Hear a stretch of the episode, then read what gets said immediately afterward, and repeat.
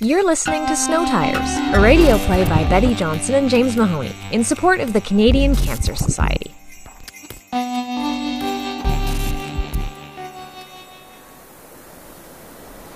Listen closely to the sounds of Christmas Eve.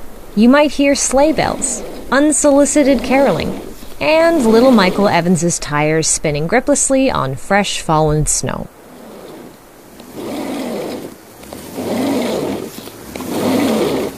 Careful, Michael! You're just compacting the snow. Watch it! It was true. He was doing just that. Little Michael Evans did not have snow tires. He was sick of going without the many things those around him had. In the first grade, grocery bags lined his hand me down boots. In middle school, he waited for a bearded man that never came. In high school, he spent a record seven hours underneath the mistletoe without receiving so much as a peck on the cheek. He had not once dreamt of sugar plum fairies, and now, at the ripe age of 29, little Michael Evans was without snow tires. Oh god, no! Stop. Look, it's not that much farther. We'll just get out and walk.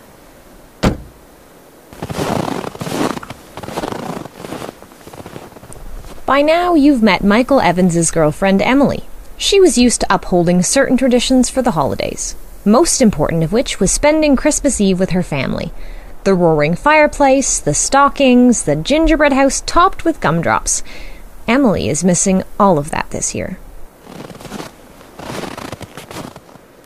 All because dear Michael blew their meager savings on an unwise investment. Look, I can tell you're still mad at me, and I'm sorry we don't have snow tires, but I was just trying to make our neighbors happy and spread some Christmas cheer. Plus, I thought it was a surefire way to make a quick grand.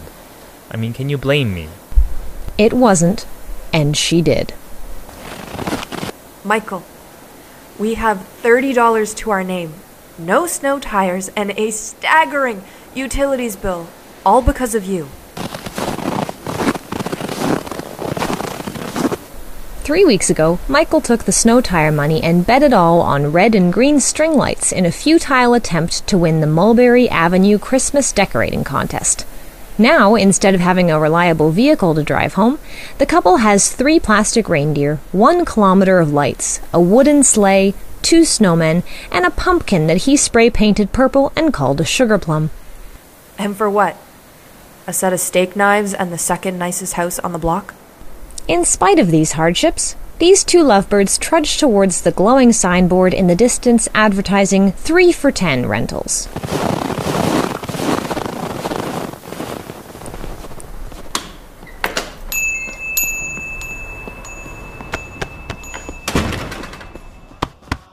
Well, hello there. You guys coming from far?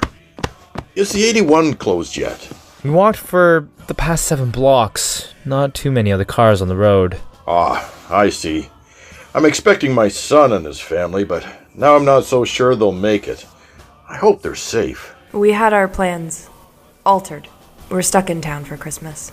Well, normally I'd say you've come to the right place, but I'm afraid they've cleaned me all out of Christmas fare this year. If you check around the corner, there might be a Thanksgiving movie. Afraid that's the best I can offer. Well, that and popcorn. Oh, thank you. That's great. It wasn't. If Emily couldn't celebrate Christmas the way she had for the past 28 years, by God, she was going to rent at least one of her favorite holiday movies. She'd even settle for Gremlins. Michael could sense her displeasure and tried to lighten the mood. Ah, popcorn. We could, uh, make some garlands. Maybe that's what our house was missing. His attempt at levity didn't work. And with the ring of the bell,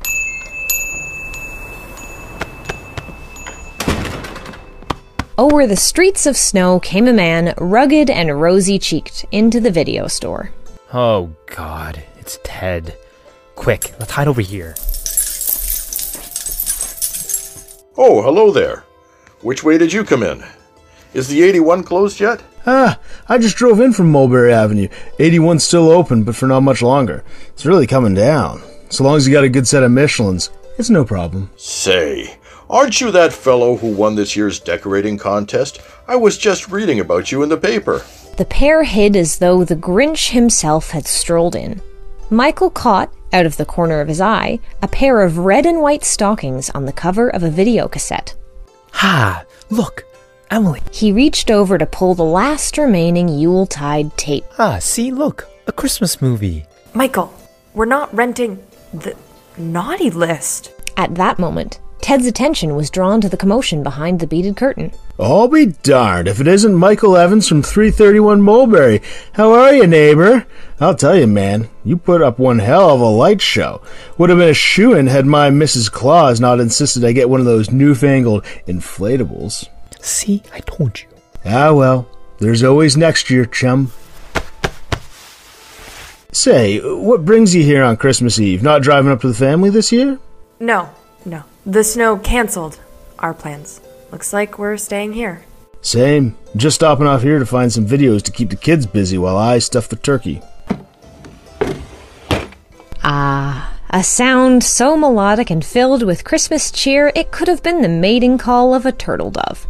In that moment, the entire store was taken aback by the beautiful timbre of a lone VHS sliding through the return slot. Everyone turned to see what title it could possibly be. Not a creature stirred, not even the mouse who had long ago made a home in the documentary section. Huh. Would you look at that? We just got one back. I don't suppose it's a Christmas classic. That would really make our night. What gifts the return slot brought rested in the clerk's arms like a babe in the manger. Gold, frankincense, and myrrh were unmatched by the sight of that cassette. For Jesus could live a thousand years without once receiving a gift so precious and gracious as a three day rental of. Ernest Saves Christmas. Eh, that'll do.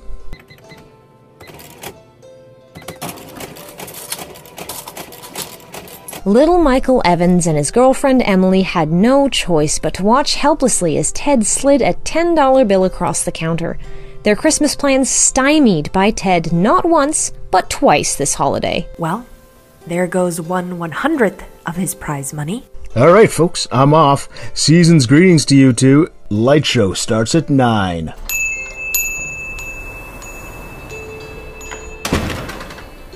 Cold gust of snowy wind filled Ted's absence in the humble video store as Michael and Emily stood shivering and empty handed. Have you seen that guy's house? We live across the street. Ah, the house with the plum. Oh, good stuff. Well, I hate to kick you out, but I've got to close up shop, and I don't think another video is coming in. Okay. We'll just take the popcorn then. Maybe we can just turn off all the lights and watch the movie through Ted's front window. I mean, can you believe that? He just waltzes right in here and takes the last holiday movie? Unbelievable. Flashiest house on the block and a VHS tape of Ernest Saves Christmas. Some guys just have it all. The jolly laugh of the old clerk grabbed Emily and Michael's attention. No longer were they a blissfully unaware couple fighting in a retail setting. Slowly, they turned their attention to the front of the store. I don't see what's so funny. Yeah, if you wouldn't mind a little bit of empathy. It's because of that guy we are out hundreds of dollars, stranded on Christmas Eve, and now we've walked half a mile in the cold snow for nothing. You know, I used to be just like you. Wasn't too long ago I spent every night cursing about the blockbuster up the street. It was so easy to blame them for my shortcomings and misfortunes. He gnawed on his Twizzler like a wise old sage. But didn't they affect your sales? Yeah, you have every right to be mad. I suppose so, but what good would that do me? At a certain point, I realized it wouldn't get me anywhere. I had to make the best with what I had, and that's what I've done.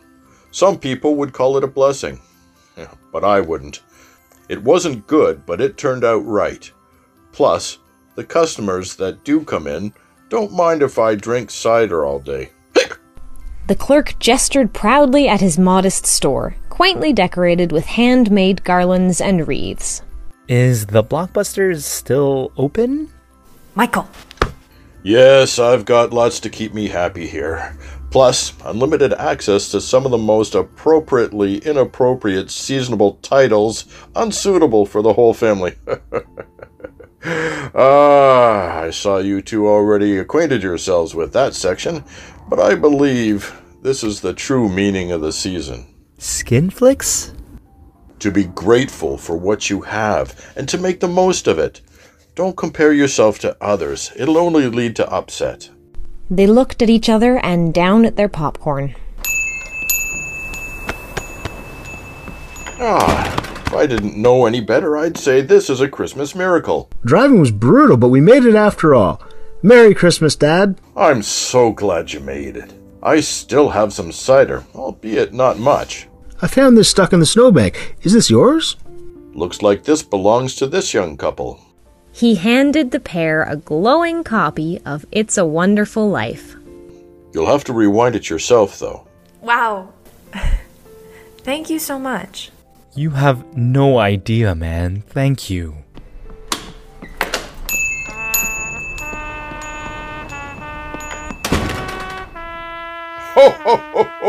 As little Michael Evans and his girlfriend Emily walked through the winter wonderland back to their car, they discussed plans to pick up a lavish feast worthy of their prized cassette tape. From the only convenience store still open, they procured soda, pretzels, and chocolate covered raisins. The pretzels were stale, but they didn't mind.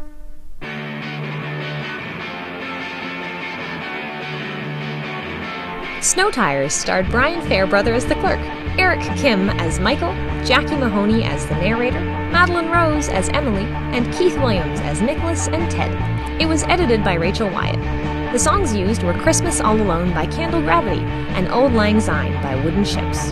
Thanks for listening.